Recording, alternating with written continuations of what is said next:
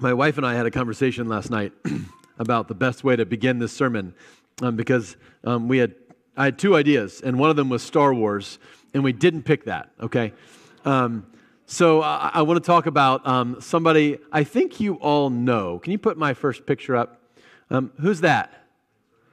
Lance Armstrong. Okay, real briefly, if you don't, you can leave that up for a few minutes. If you don't know the story of Lance Armstrong, uh, Lance was uh, an incredibly successful cyclist, a bicycle racer. He had um, success in all kinds of competitions.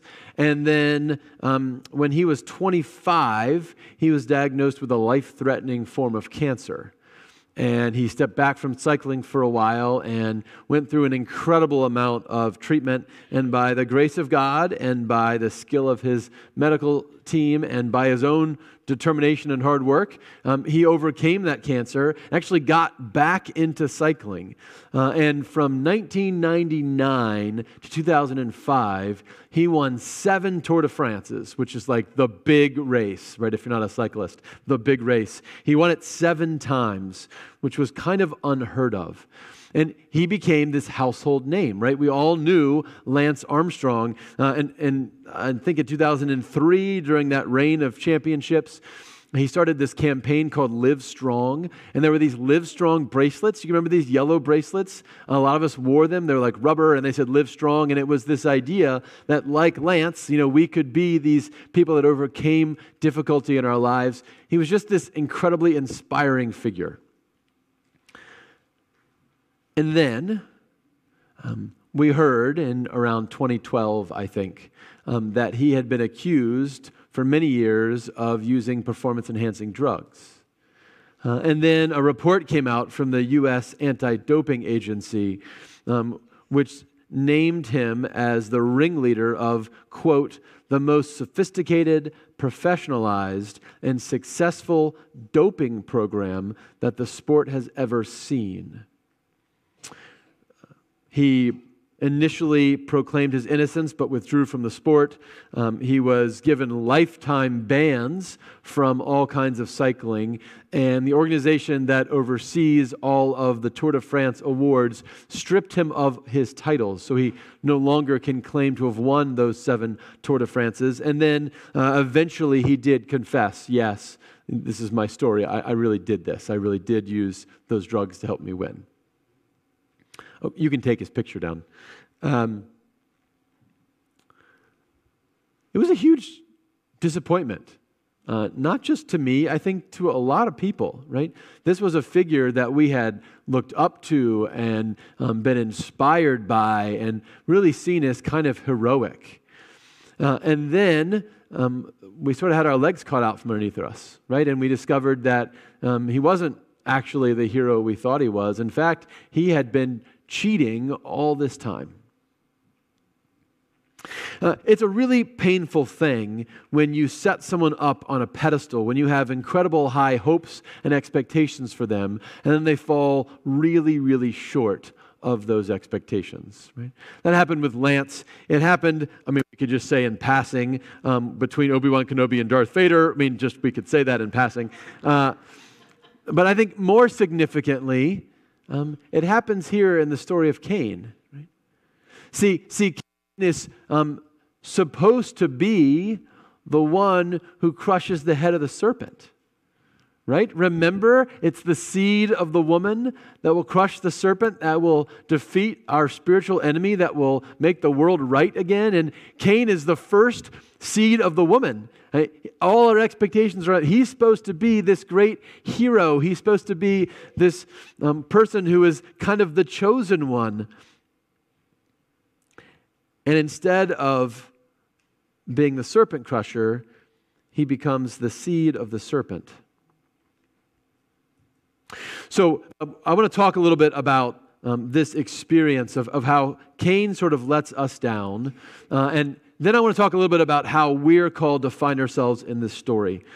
So, the, the first thing I want you to understand about Cain uh, and, and, this letdown is it doesn't come out of the blue. Um, this is an exact parallel of the story of Genesis 3. So uh, I got, I, I, you know, I hate doing PowerPoints in worship, but I'm doing it again. I guess I don't hate it as much as I say I hate it. Um, but I want you to notice this, and I thought if I didn't write it down, it would be hard to get it all in your head. So I want you to notice how intentionally the story of Cain builds upon the story of Adam and Eve, but takes it to a higher degree.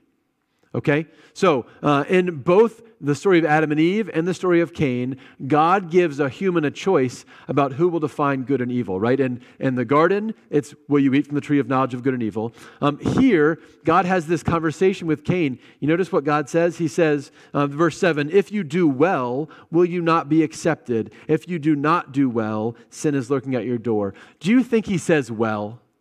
He doesn't say well. He says tov, right?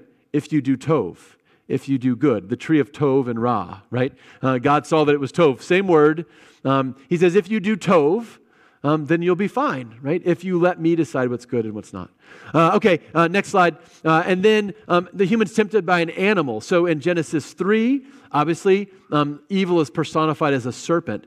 Did you notice in, in Genesis 4, we're told sin is lurking at the door, its desire is for you. Uh, this word lurking, a better maybe translation is crouching, right? It's, it's, sin is like this animal crouching at your door that desires to get you, okay? Uh, keep going, one more. Uh, obviously, in both stories, um, Eve and Adam eat the fruit, Cain kills his brother. Keep going.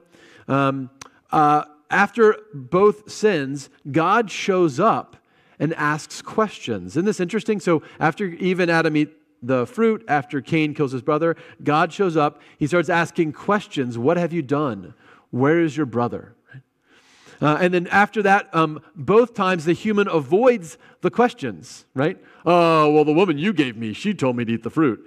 Oh, well, you know, I'm not my brother's keeper. And both times after avoiding the questions, God comes back and he, and he brings a curse. And he curses the perpetrator. This is really important. In Genesis 3, he only curses the serpent and the ground. In Genesis 4, because now Cain is the seed of the serpent, Cain gets cursed. Cursed are you from the ground. Okay, keep going. In both stories, we have a warning about desire and ruling. Eve is warned, Your desire will be for your husband, and he will rule over you. And here Cain is warned sin's desire is for you, but you must rule over it, right?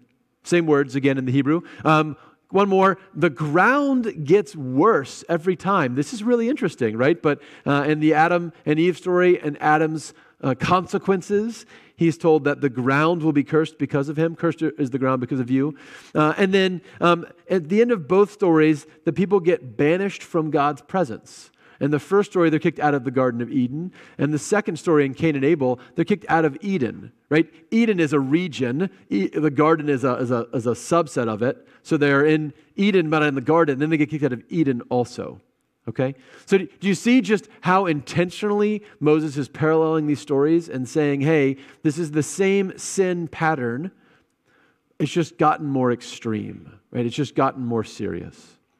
Okay, thanks. You can take that down.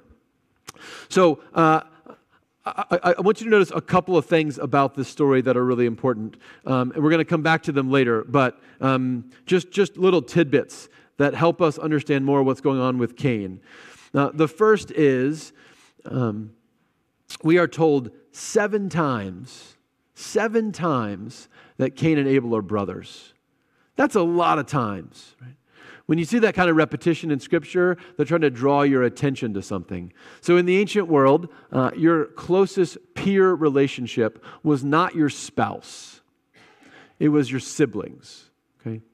And so, um, we are supposed to take from this that the worst thing you could possibly do would be to murder one of your siblings. That's what Cain does, right? It's, it's the closest human connection he's got that he eliminates. Uh, we could perhaps leave Genesis 3 and think, oh, this whole sin idea, this whole idea of us deciding what's good and bad versus God deciding what's good and bad, maybe that just isn't that big a deal, right? It's just about eating fruit. Um, but here, pretty quickly, we see what the fruit of sin is, right? That the consequences of our decision to decide what's good and evil are dire It's not about little religious questions. These are life and death issues, right? All of our selfishness, all of our brokenness, all of the violence in our world comes from this decision to decide good for ourselves. Uh, and then we'll come back to this again later, but um, we keep hearing this language of the ground being cursed, okay? So just hold on to that. I'm promising you we're going to talk about it. We will, um, just not right now. So, this is the story of Cain and Abel. This is the story of the um, sort of spiraling descent um, into sin. We're going to see this story repeated, by the way, this sin pattern, a number of other times in the book of Genesis. But, but I want to pause with Cain's story and ask how it relates to ours. I want to ask where we fit in to this story of Cain and Abel. And I think the answer is that we fit in in the divine speech in verses 6 and 7. God says to Cain, Why are you angry? And why is your countenance fallen? If you do well, will you not be accepted? And if you do not do well, if you do not do tov, sin is lurking at the door. Its desire is for you, but you must master it. So here's the question I think for us in this story um, Is it possible? Is it possible to master it? Is it possible for us to not give in to sin? Is it possible for us to truly be children of the woman and not be children of the serpent? Or is this story of Cain kind of inevitable?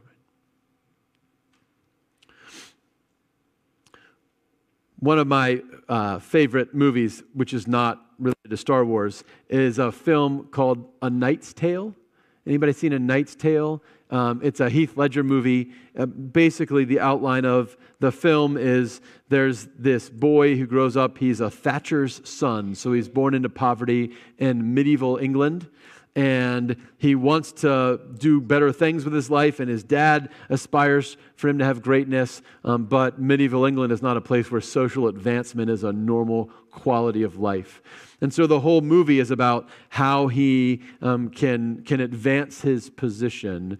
Uh, and the very end of the movie, he becomes a knight really because of his character instead of because of his uh, pedigree, right? And I just want to show you a little bit of a trajectory of that film. Let him here. Someday, I'll be a knight. a Thatcher's son? A knight? You might as well try to change the stars. Can it be done, Father? Can a man change the stars? Yes, William. He believes enough a man can do anything. We could do this. Yeah, we- we've done it, boy. That's silver in your hand. And then we can do this. We can be champions. But you can't even joust. Well, most of them it is the guts to take a blow, to strike one. Guts I have. He's got spirit. A man can change his stars. I won't spend the rest of my life as nothing. I've waited my whole life for this moment.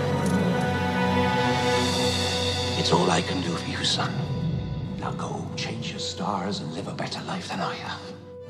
Take a knee. Sir William. Change your stars. the son of John Thatcher.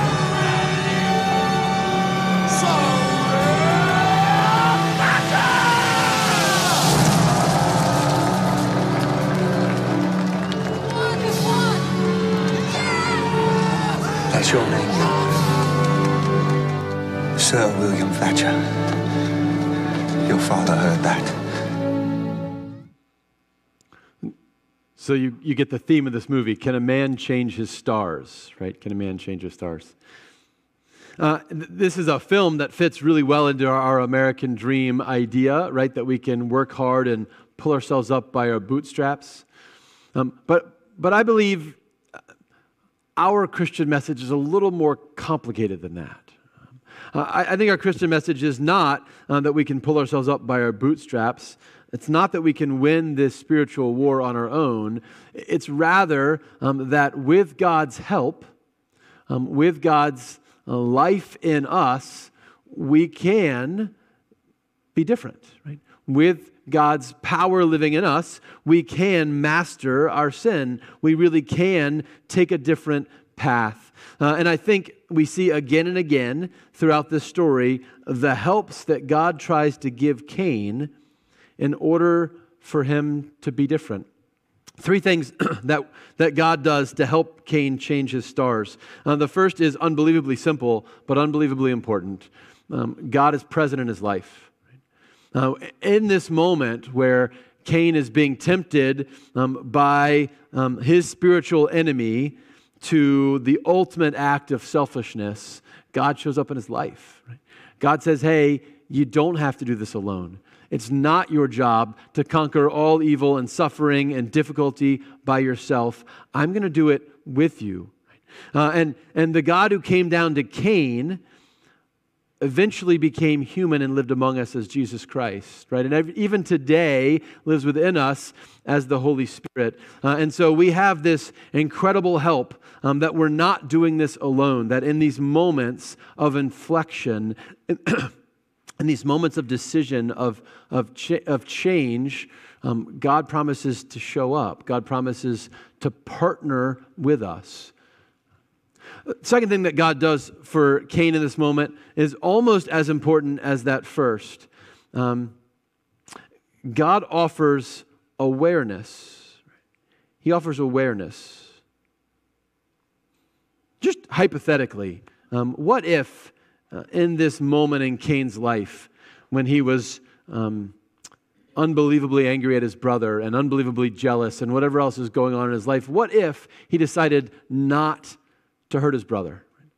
Would that be the last time he was ever tempted with sin? Of course not, right?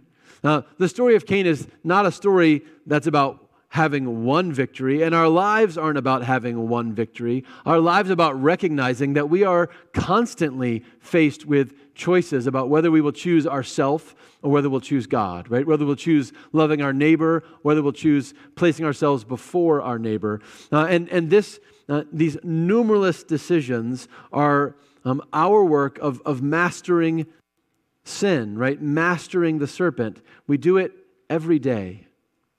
Uh, by the way, one of the challenges with the story of Cain um, is his sin is so dramatic.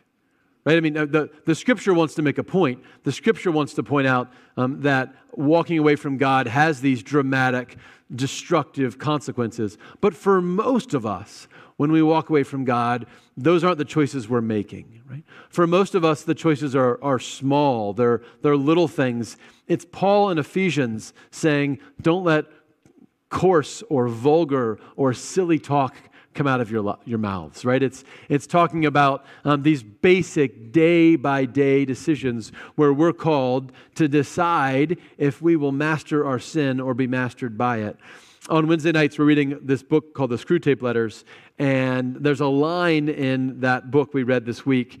The safest road, uh, I'm sorry, to clarify, this is a book where one demon is writing to another demon on how to, how to tempt people to, um, to fall away from God. And so all the advice is inverted, okay? Uh, the safest road to hell is the gradual one, the gentle slope, soft underfoot without sudden turnings, without milestones, without signposts. Uh, there's this great conversation where this demon says to this other demon, Don't go for dramatic sin. The problem with dramatic sin is that people notice it. And if he's a Christian, he might notice it and repent of it. Go for little sins, right? Let's get the little stuff in there because they don't notice it. And it's just a gentle, easy, slowly downward sloping road. No milestones, no signposts. I, was thinking about this this week. Um, my um, family, you might have noticed that I like movies. Um, my, my family uh, gets together and we watch a movie once in a while, and kids get to pick them. And we had a um, movie, I actually kind of enjoyed a Disney Channel movie this week that we watched um, called Invisible Sister, I think. Um, yeah, my, my wife is nodding. She thinks so too. Um, good movie. Mm, you know, not amazing movie. It wasn't a great piece of theater, but it was fun. And, and as I watched the movie, there was really nothing in it that was objectionable. There was nothing in it where I thought, hey, you know, there's a bad moral point, or they're glorifying something sinful, or in fact, even the morals were pretty good. It was about noticing people who are hard for people to notice and, and how you can feel invisible. And it, it was really, it was a good film. But what I kept thinking about throughout the whole movie was boy, it's weird that in this whole story, God never comes up. God just never comes up, right? And then I started thinking about how many stories, books, movies, TV shows that I love where, where God just doesn't come up. And this book I've been enjoying called The Age of Opportunity talks about the idea that our teenagers, if they watch three hours of um, screens a day, a week, I can't do math. Anyway, they're going to end up watching thousands and thousands of hours of screens in their lifetime. And, and yeah, sometimes we get really horrible messages from our media, right? But, but I think maybe more dangerous are the subtle, um, not even negative messages, just this idea that, hey, you know what? Maybe you can have a really important life and never think about God maybe you can make these really important decisions about where you want to go to college or um, who you want to be friends with or um, what career you want to follow or how you're going to connect to your siblings and just never think about God while you're doing it. And, and what a subtle, uh, insidious message that our culture gives us, right? Yeah, fine, think about God for once a week on a Sunday morning and maybe once a week on a Wednesday night, but then in general, He's not relevant for the rest of your life. The safest road to hell is the gradual one, the gentle slope, soft underfoot, without sudden turnings, without milestones, without signposts. See, God offers Cain not just the gift of his presence, he offers him the gift of awareness. He says, Hey, you're in a war right? Now, there is sin lurking at your door trying to get you. You need to be awake and aware to it. You need to recognize that in this world, you are going to be tempted again and again um, to, to live in the darkness, but Christ calls us to live in the light and to bring our lives into the light and to be aware um, that um, when we bring things to God and when we trust in His presence, we have the capacity to be different. So God offers Cain his presence and he offers him his awareness. And he does a, a third thing um, to help Cain in this decision making process. It comes at the end of the story. So after Cain falls, after Cain murders his brother, um, we get a really interesting story um, with their conversation. There's some back and forth. Um, but, then, but then God puts a mark on Cain. Did you notice this? He puts a mark on Cain so nobody else will hurt him the way Cain has hurt his brother. It actually is another parallel with the Genesis 3 story. At the end of Genesis 3, God gives Adam and Eve um, clothing made of animal skins, right, to protect them as they go out into the world. Uh, this is a different kind of protection. I think in, in marking Cain, God gives Cain the most important thing that he needs and we need after we make bad choices. And that, quite simply, is a second chance. God says, Hey, I, I don't want to be done with you yet. Even after you've murdered your brother, I don't want to be done with you yet. On January 1st, 1929, uh, the University of California Golden Bears faced the Georgia Tech Yellow Jackets in the Rose Bowl. Um, this is a, a, a, famous game for um, really one major reason. Um, in the first half, there was an excellent football player on uh, the California team named Roy Riggles. Riggles? Riggles? Uh, and Roy um, stripped the ball and recovered a fumble from Georgia Tech. And then, as he was trying to run um, with this recovered fumble, he got bounced around a little bit and he started running in the wrong direction. And he ran 65 yards in the wrong direction. And in fact, the only reason he didn't run into his own end zone for a safety was because one of his teammates chased him down and physically stopped him on the one yard line. Okay? And you can imagine um, the effect on that young man thereafter, right? You can imagine how awful it would be when you realize this is a star football player that you had run the wrong way with the ball. Um, by the way, the next play, his team tried to punt the ball out of the end zone. It was blocked. Um, the other team scored a safety. And those two points were the difference in the game. Um, his name uh, was Roy Riegels, but he got called Wrong Way Roy for much of his life. The story is that um, at halftime, um, the coach, whose name was Nib Price, had to decide who to put back in. Uh, and uh, after some consideration, he said, We're going to play the same team we played in the first half. The rest of the team got up to leave the locker room, but Roy didn't. Roy looked at the coach and he said, Coach, I can't do it. I've ruined you. I've ruined myself. I've ruined the University of California. I couldn't face that crowd to save my life. Coach Price responded by saying, Roy, get up and go back out there. The game is only half over. So Riegels goes back out on the field. He plays well. He blocks a punt. Uh, he has a, a, a, great second half, uh, but they still lose by two points. Now, Riegels makes a career out of talking about why you have to go back out and try again, right? Um, but what strikes me is that his story is like Cain's story. Um, his first half is so awful, it's almost impossible to get over it, right? And his team literally can't get over it. They lose by that margin of two points. But our story is different from the story of Cain. See, what you have that Cain didn't have is that you have Jesus. And Jesus doesn't just say, get back out there, there's still a second half to play. Jesus says, um, because of what I've done for you, I can wipe the scoreboard clean. Uh, you can start the second half and it can be zero zero. You can start the second half with no history of your story hanging over our relationship. Yeah, you're going to have to deal with the consequences of what you've done with other people, but between me and you, you get to start fresh. You get to begin new. This is uh, the best gift of God. It's the promise of the second chance, it's the promise that God isn't done with us yet. I gotta say, the, the story of Cain in our scriptures is really a story of tragedy. He doesn't avail himself of the presence of God. He loses the presence of God. He doesn't avail himself of the awareness of sin and that spiritual war. He ignores it and, and goes ahead with what he had intended to do. And he doesn't seem to take advantage of his second chance. In fact, as we read the rest of the story of Cain, it seems like his family gets worse and worse and worse. But there is some hope at the very end of this chapter. We're told that Adam knew his wife again, and she bore a son and named him Seth, for she said, God has appointed for me another child instead of Abel, because Cain killed him. Oh, by the way, I'm becoming a Bible snob, but it does not say God has given me another child. Um, the Hebrew says God has given me another seed, the seed of the woman or the seed of the serpent. God has given me another seed.